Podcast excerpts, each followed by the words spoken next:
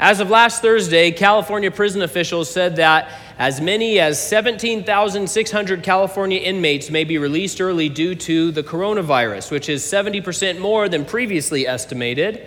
I wonder what it will be next month, but uh, you know, we're not the only ones doing that. Indonesia has released 12% of their prison population, which, if that was us, that would be like us turning out about 300,000 inmates here in the States. Some shocking things have happened as a result of that trend. While such decisions have angered some people, others feel it's not nearly enough. For example, Human Rights Watch recently wrote this on their website prisoner releases have been too few and too slow. Now, their perspective is that there are many people in prisons worldwide who have been wrongfully accused and held without trial or are subject to inhumane conditions like overcrowding and torture. To be sure, the issue is complicated there are a lot of people being held in prisons around the world who shouldn't be there, and there are a lot of people who are there because of things that they've done. Now, take a moment and imagine yourself in one of those jails. You can pick uh, a United States jail if you want, you can pick an overseas jail if you want. Pick your poison. You can pick Pelican Bay if you'd like, or Lurigancho in Lima, Peru. Imagine you're there, and let's say you're guilty of some terrible crime, okay? But then one evening, the guards come jangling by with their keys and they say, They're letting you out, COVID, free to go. Just like that. But you reply, That's okay, I'll stay here. Just gonna hang out. Or imagine, let's flip it around. You, you've been framed for a crime, you've been set up, it wasn't you. And now you've got a free ticket out. The same thing happens. Hey, we're, we're turning you loose. You're all clear. I think I'll just hang out if you don't mind. I'll stay the night. We'll see how it looks in the light of morning. And not only you say that, but everyone in the whole prison says it. I think we need to send a sample of the tap water down to the lab to see what's going on, right? We can't even fathom such a thing. In fact, I haven't read any stories about any of the inmates who've been released due to COVID saying, no, no, no, I'm going to stay in and serve my time. We've got a scene like this before us tonight. In a dreadful first century prison, we find Paul and Silas crumpled in barbaric stocks, their backs still bleeding from a ruthless scourging that they'd endured. Through an amazing series of events, they and all the prisoners will be miraculously busted out of their cells and their chains, and yet they all stay right where they were. After that, Paul and Silas will be brought out of their dungeon into a home, have a meal and some medical care given to them, and then of their own free will, they're going to go back to their cell and then, having received an official notice of release after that, for the third time, they're going to say, No, we'll stay for now. What's going on here? This isn't the only strange thing that happens in this text. In fact, the more we look at it, the more it seems like some sort of bizarro world where earthquakes assist rather than destroy, where jailers ask prisoners for life advice, and city magistrates are at the mercy of people who had been their helpless victims just a few hours before. They say you can't fight City Hall, and in this case, the believers didn't, but God did. And when God fights, at least in this dispensation, he doesn't do so with a take no prisoners mentality. No, he's more than happy to rescue his enemies along the way and give them quarter and even add them to his ranks and family. There is a time coming, and it's the second coming of Jesus Christ, where that'll be it. Take no prisoners. No prisoners at the Battle of Armageddon, only the judged, only the defeated. But for now, when God fights for us, he rescues as he goes. We put in at verse 25, and we read at about midnight, Paul and Silas were praying and singing hymns to God, and the prisoners were listening to them. In our last study, we talked about just how brutally these men had been treated and beaten. Their personal physician, Dr. Luke, who's writing, had diagnosed it as severe, and we take him at his word. Their wounds had not been tended or cleaned, meaning they were still open and bleeding while they were fastened into agonizing stocks and left to their physical mis- misery in the inner prison of this Philippian jail. But here they are in one of the most famous and picturesque scenes in all the New Testament, singing songs in the night. And that is, of course, a special promise that God has given to his people, by the way. Uh, in the book of Job, we're told that God gives his people songs in the night in oppression, in suffering, in hardship, in strain. God has a song for you. He has a song for me, a melody to bring us hope and peace. music is sometimes uh, written off as frivolous in some ways, but remember, music is a one of the great creations of God, right? One of the most beautiful things that God has given to the universe. And it's not just for entertainment or it's not just for amusement or, or frivolity, but God cares about music in our personal lives and in our spiritual lives, and He sings over us, and He wants to hear us sing back to Him, and He gives us songs, He gives us melodies, real things to sing. Why midnight? Well, I like to think that God was making a point. You see, the devil had mounted an offensive back uh, the day before at the hour of prayer, right? He, he came to their turf and he sent his agent to infiltrate the meeting of the Christians that day. It had led to this prison scene, and I'm sure that Satan was qu- quite proud of himself that evening. There, the apostles were in his world, the dark of night, the hopeless pit. What could they do? They're trapped and done and defeated. But then God answered back. He went into the dark of night, He went into the dark of that prison, and He would make everything right, everything all together. It may be midnight, but that only meant that a new day had arrived full of God's mercy and full of God's power. And what the devil, I'm sure, had counted as a win that day was about to become an astonishing harvest for the kingdom of light. We're told here that the prisoners, the other prisoners, were listening to them. The term used is for real attention. I mean, they were, wait, they were really listening, they were really hearing, they, they were paying attention to what was being sung and said. They didn't just hear the tones, they listened intently to what was being sung about, what was being prayed. What were they singing and praying about? We're only left to speculate, but it's not a stretch to assume that, first of all, word had spread about why these guys were here and what had happened. Word spreads. Uh, and we've seen so many times before in the first century, you know, word spread really fast, town to town, place to place.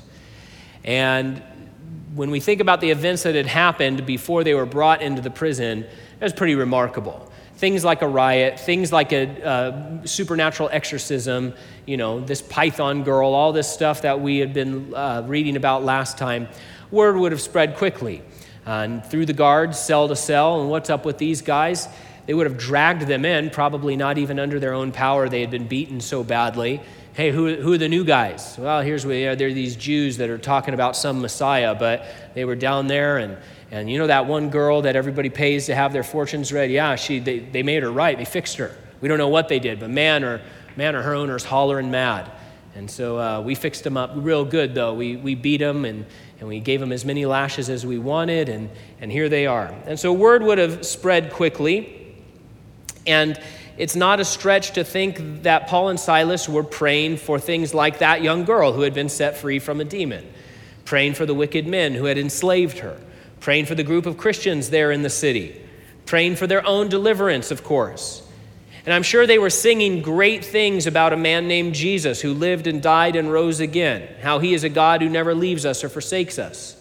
There was a lot to listen to on that unusual night. Verse 26 says, Suddenly there was such a violent earthquake that the foundations of the jail were shaken, and immediately all the doors were opened, and everyone's chains came loose. This was quite a quake, not like the little ones we get here from time to time that swirl the pool up a little bit. Uh, from top to bottom, this prison was shaken. But we see that this really was a magnificent miracle as far as miracles go. This was a precision airstrike from heaven, accomplishing very specific goals. Open the doors, loose everyone's chains. It was strong enough to have its effect all the way down into the inner dungeon, but at the same time, all the walls stayed up no casualties, nobody hurt, nobody maimed, no, you know, big blocks came down on anybody. This building wasn't made of reinforced concrete, right? Uh, they, it wasn't on rollers like the modern skyscrapers in San Francisco. Have you ever seen footage of some of those skyscrapers that start pitching during an earthquake? And, you know, it keeps it from coming down, but that's some scary stuff. No, this earthquake was only beneficial, at least as far as the prisoners were concerned. Sadly, there are some Christian commentators who are very quick to say that this wasn't a miracle at all, just a coincidence. They say that security was so primitive back then, of course, the doors came open, and they say that the other inmates stayed in their cells that night, not because of the work of God in their hearts, but because they were too afraid to run or that they didn't realize their shackles came off. What? okay, I don't get it. Why not marvel at the power of God? Why not see that He was working out yet another grand purpose of deliverance and grace? Who ever heard of an earthquake like this? A precision earthquake that only unlocks doors but doesn't knock them down, uh, that only takes chains off, it doesn't break any bones, that opens up doors but not ceilings and not floors and those sorts of things. Verse 27 When the jailer woke up and saw the doors of the prison standing open, he drew his sword and was going to kill himself since he thought the prisoners had escaped. Most of you know that in that era, a jailer who allowed a prisoner to escape would have to take that prisoner's place and suffer the consequences he had been sentenced to. We have no idea how many people were in the prison that night, but one thing is clear this jailer's done. It's over. He's just, he's done. He woke up to a terrible reality that night. He was in a completely hopeless and desperate position, and he knew it. The natural solution was for him to end his own life. That would be preferable to whatever the government would do to him.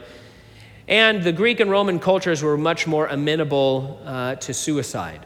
Um, some of the commentators point out rightfully that one of the great things that Christianity has done for the world is instill in cultures and instill in communities an understanding of the value of life, that your life is valuable, and that your life has not only you know, some sort of earthly value, but that it is eternally, inestimably valuable. And that you shouldn't just um, take your life or shouldn't treat it cheaply. Sadly, suicide is becoming more commonplace in our culture. It is the 10th leading cause of death right now, according to the CDC. It's risen over 35% in the last 20 years, and that was before uh, COVID and the pandemic and everything, in the wake of all that's happened, many health officials are sounding the alarm and they're concerned of a skyrocket in those numbers. And so we need to be watchful and praying and reaching out to people and showing care and making ourselves available to those who are struggling. Before we move on, let me say this. First, that if someone you know and love has ended their own life, I'm sure there's lots of us in the room who have been touched by suicide in that way. Um, there is hope. That is not the unpardonable sin that is sometimes depicted in pop culture, right? Uh, don't lose hope over that.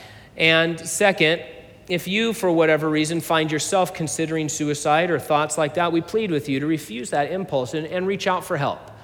Um, we know it can be hard to do that, but your life is of, of limitless value and God loves you, and we love you, and we want to help. And uh, maybe we don't know everything that's going on in your life, but we know a God who does know everything that's going on in your life. And so uh, reach out for help. And no matter what's going on, no matter what you've done, no matter what you're facing, God already knows, and He loves you, and He has sent help. And part of that help are, are the Christians around you. We are part of the help that God has sent. And just as we'll see Paul here intervene to save this jailer's life, we want to intervene for anyone uh, listening to this who might feel like they can't go on. Your situation may look as desperate and hopeless as the jailer's here, but this story proves that in Christ there is always a new day and there is life and hope uh, if, if we will turn to the Lord. Now let's see what Paul did in verse 28. Paul called out in a loud voice, Don't harm yourself because we're all here. Paul must have received what is called in the Bible a word of knowledge here. He's in the inner pit of the jail. He can't see what's going on. In a minute, we're going to see that they have to call for lights just so that the jailer can see them, right?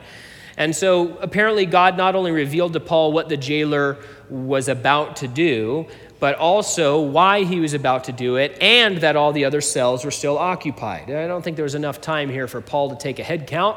He wouldn't have known how many people were supposed to be there anyway but we're all here.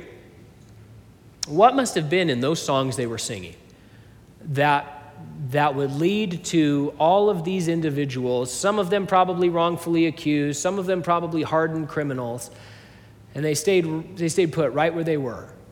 Uh, we don't get a lot of insight into what they were thinking or, or, or the pro- how all that process went, but you know, from the way that it's read and, and the way that Luke says, hey, they were paying attention to what they were singing and praying about, the impression that he leaves us with is that all of the other guys in this cell had a free ticket out into uh, liberty and, and into, you know, the outside.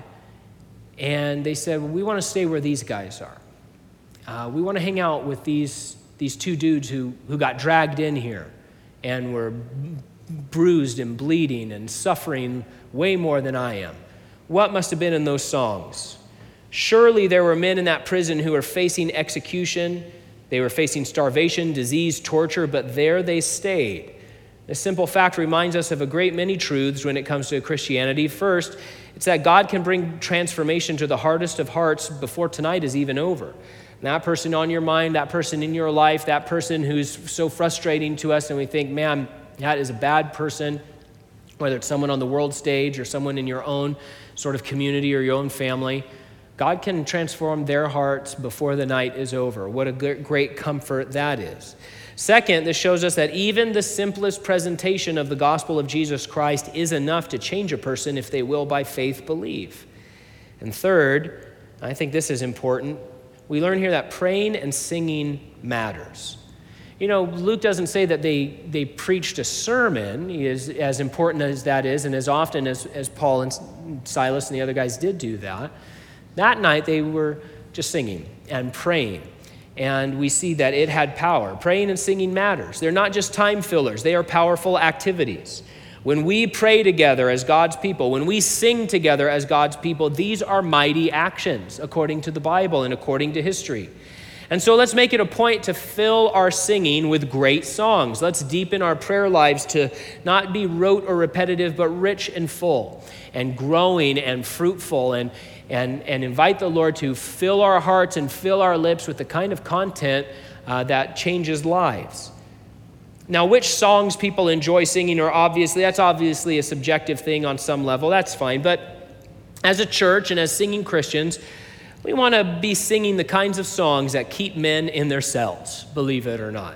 Uh, songs that speak the truth about Christ and his cross and his rule over our lives, about our bankruptcy before him, but his generosity toward us, that he is Lord of all.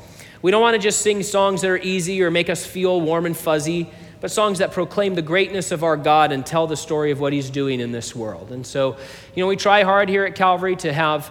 Uh, to be singing uh, lots of songs, new songs, old songs, but songs that matter and songs that contain uh, biblical truth and uh, wonderful, rich images about who God is and what He's done. And so uh, we just want to be working on that because singing matters, praying matters.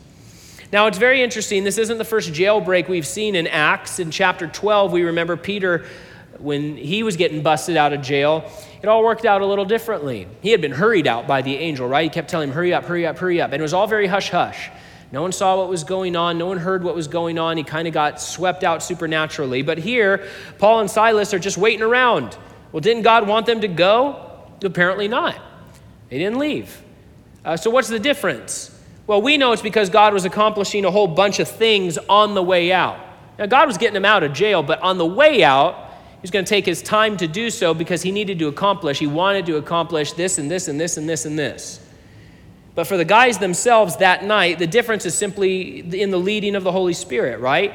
Apparently, the Holy Spirit told them to hold, and they were in tune with Him, and they were willing to obey. Verse 29 says, The jailer called for lights, rushed in, and fell down trembling before Paul and Silas. He escorted them out, and he said, Sirs, what must I do to be saved? Finding out that all of the prisoners were still locked up, or at least still in their cells, we see that the jailer felt no relief. He wasn't, you know, there's no sigh of, oh, thank goodness. Uh, no, he was terrified. He's trembling. He is freaked out. And he realized in that moment that he needed to be rescued, right? He says, I, I need to be saved. And we don't know how much he had heard that night or what, what else was going on. Again, we're not given sort of insight into his thoughts. But in that moment, when, you know, the average Roman jailer would have good reason to be thankful and very relieved. He's not relieved at all. He, he needs rescue. He knows something very great was going on, and that's why he called them sirs. It's a term that you use for a person of supreme authority. He realized, you know what, these, these guys right here, they're the ones in charge, or at least they know the person that's in charge. Uh, I, I need to talk to these guys because I'm in some real trouble here. We talk about collateral damage when a mission is being accomplished. God turns that upside down. In this jailbreak, there's a bunch of collateral deliverance.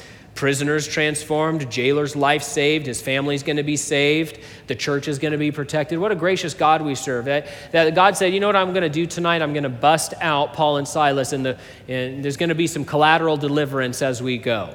Verse 31 they said, Believe in the Lord Jesus, and you will be saved, you and your household. That's it, that's the deal. Could it really be that simple? It was and it is. Sometimes it's hard for us to not get in the way, right? Especially if we're having a, a sort of spiritual conversation with someone we really know and what we know is going on in their lives and the things that they're you know doing that are wrong or that are destructive we know about those things that are trapping them or ruining them we know about the old arguments they've brought up, maybe. And then when they ask us, you know, about spiritual things, we might have the tendency to think, okay, now's my chance to give them the, the, a big old list and, and tell them all the ways that they, you know, can make their life better or holier or whatever.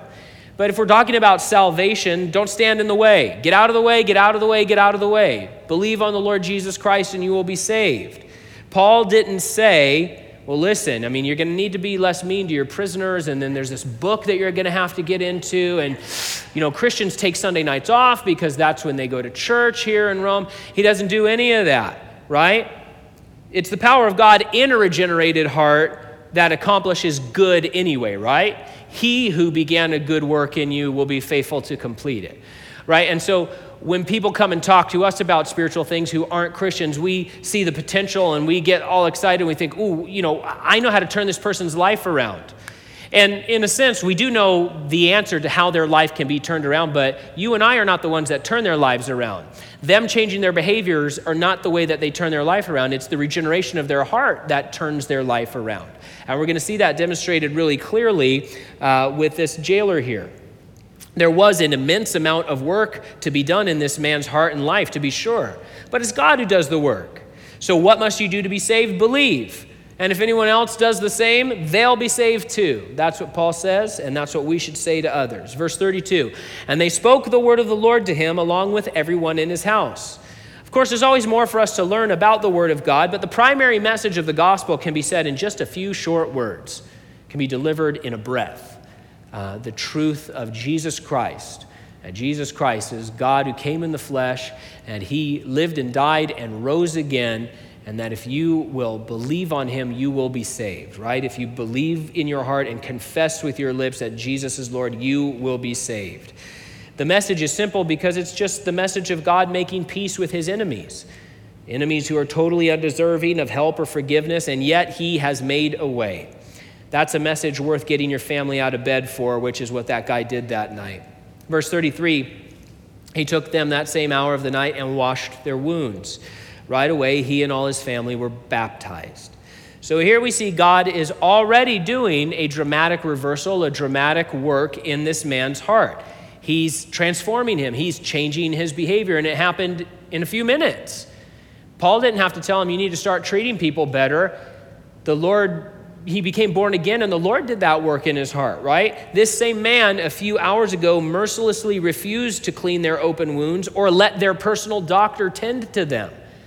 And now the Holy Spirit has revealed to him that he should be the one to make that right. He should be the one to show kindness to them. That he should be the one to get a, you know, a, a towel and water and go and wash those wounds yourself. We never need to worry about whether God is able to lead people to make changes in their lives. Of course, he is. And when we try to force changes from the outside, well, then it's more of a costume, right, than it is a piece of fruit that grew on a branch.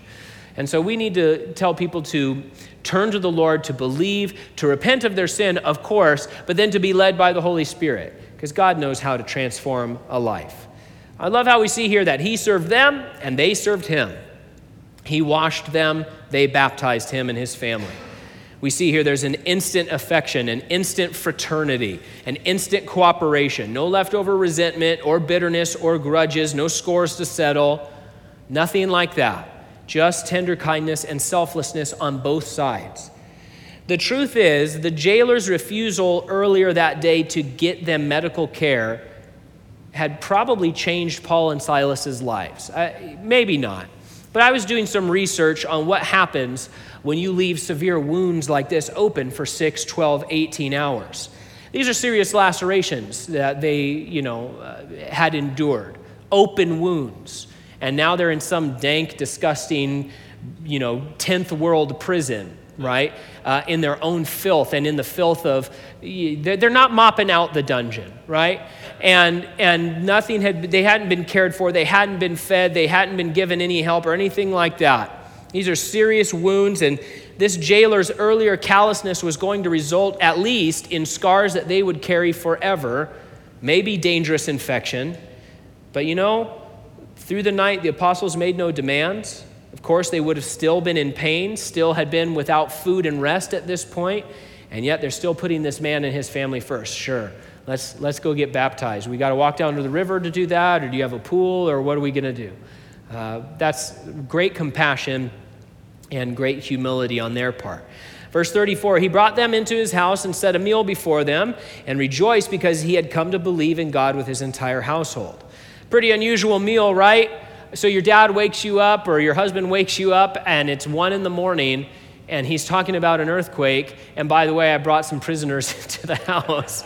Uh, what? Yeah, those guys, they're bleeding all over the couch. I'm really sorry. We'll take care of that. Ooh, we should take care of that. Hey, do we have anything to take care of people bleeding? Yeah, okay.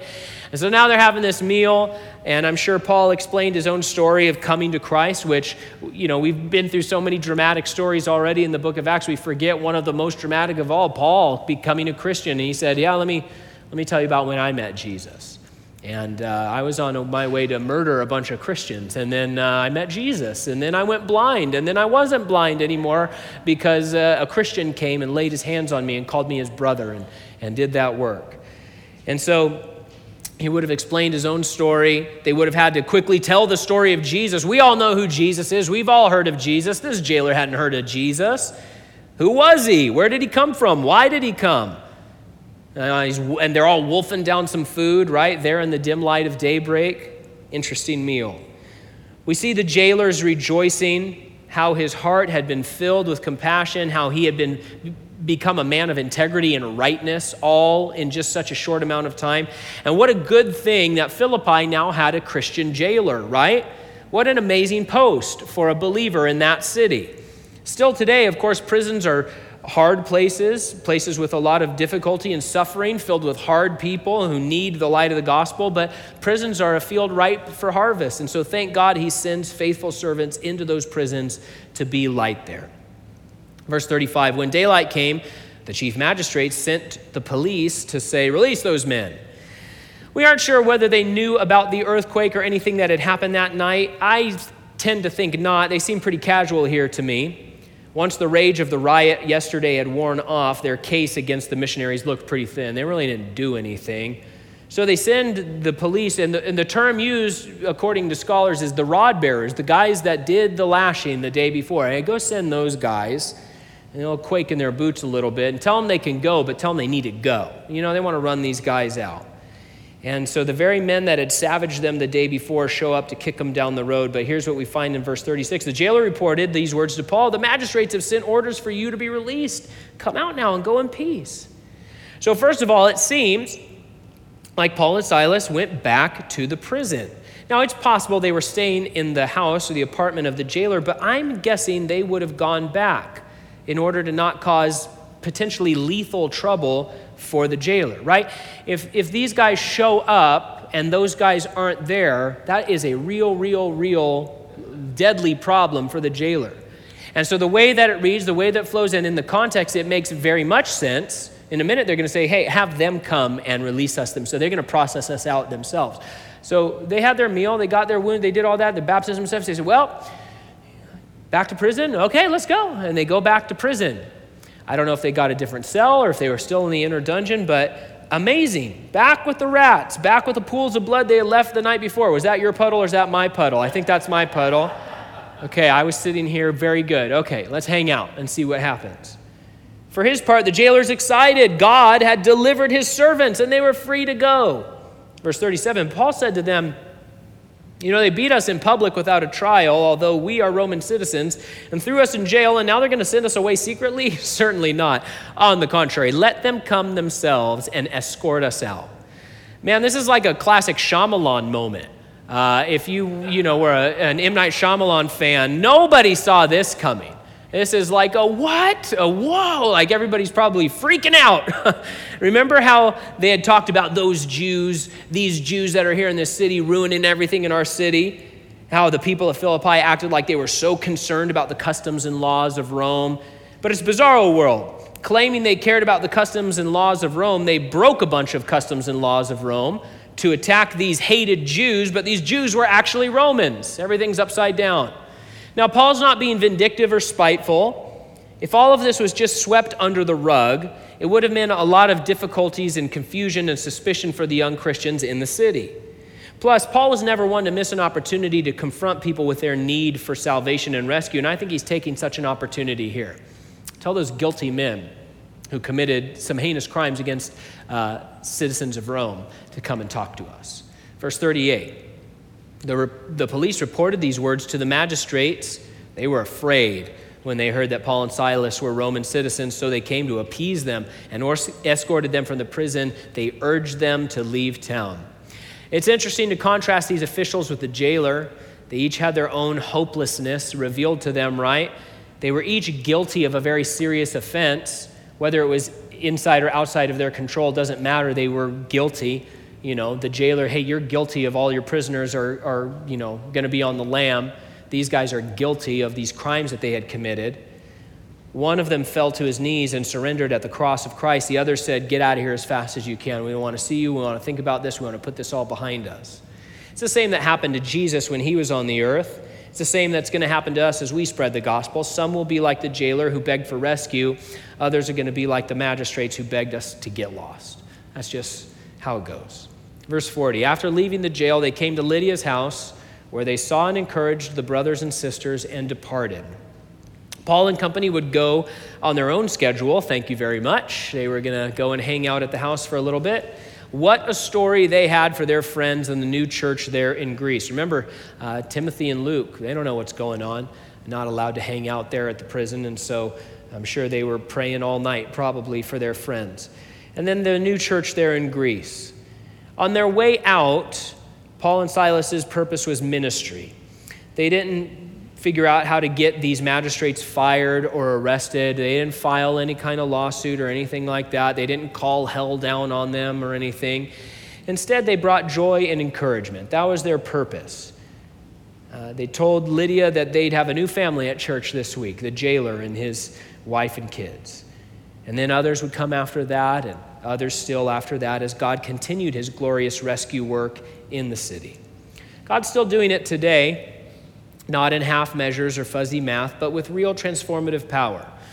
As agents of his grace and as ministers of the gospel, we don't want to settle for less. We don't want to stand in the way. We just want to go with God and be a part of his magnificent doings and recognize that we have some wonderful tools that he has given us to do uh, incredible things for His glory.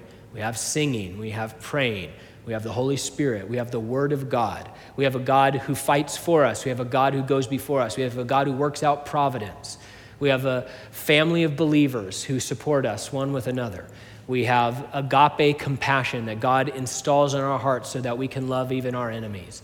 It's just a very short surface of the list of things that God has given us. And so as we serve Him, we want to serve Him the way that these guys did, where their life and their behavior and their mentality wasn't determined by their circumstances, but simply by the truth of who God is and what He's done and what He said and what He's given and what He's called us to do. And He wants us to be a part of His magnificent doings, uh, not just in scary prisons, but in uh, regular old streets of Hanford. And what a good and gracious God He is for that.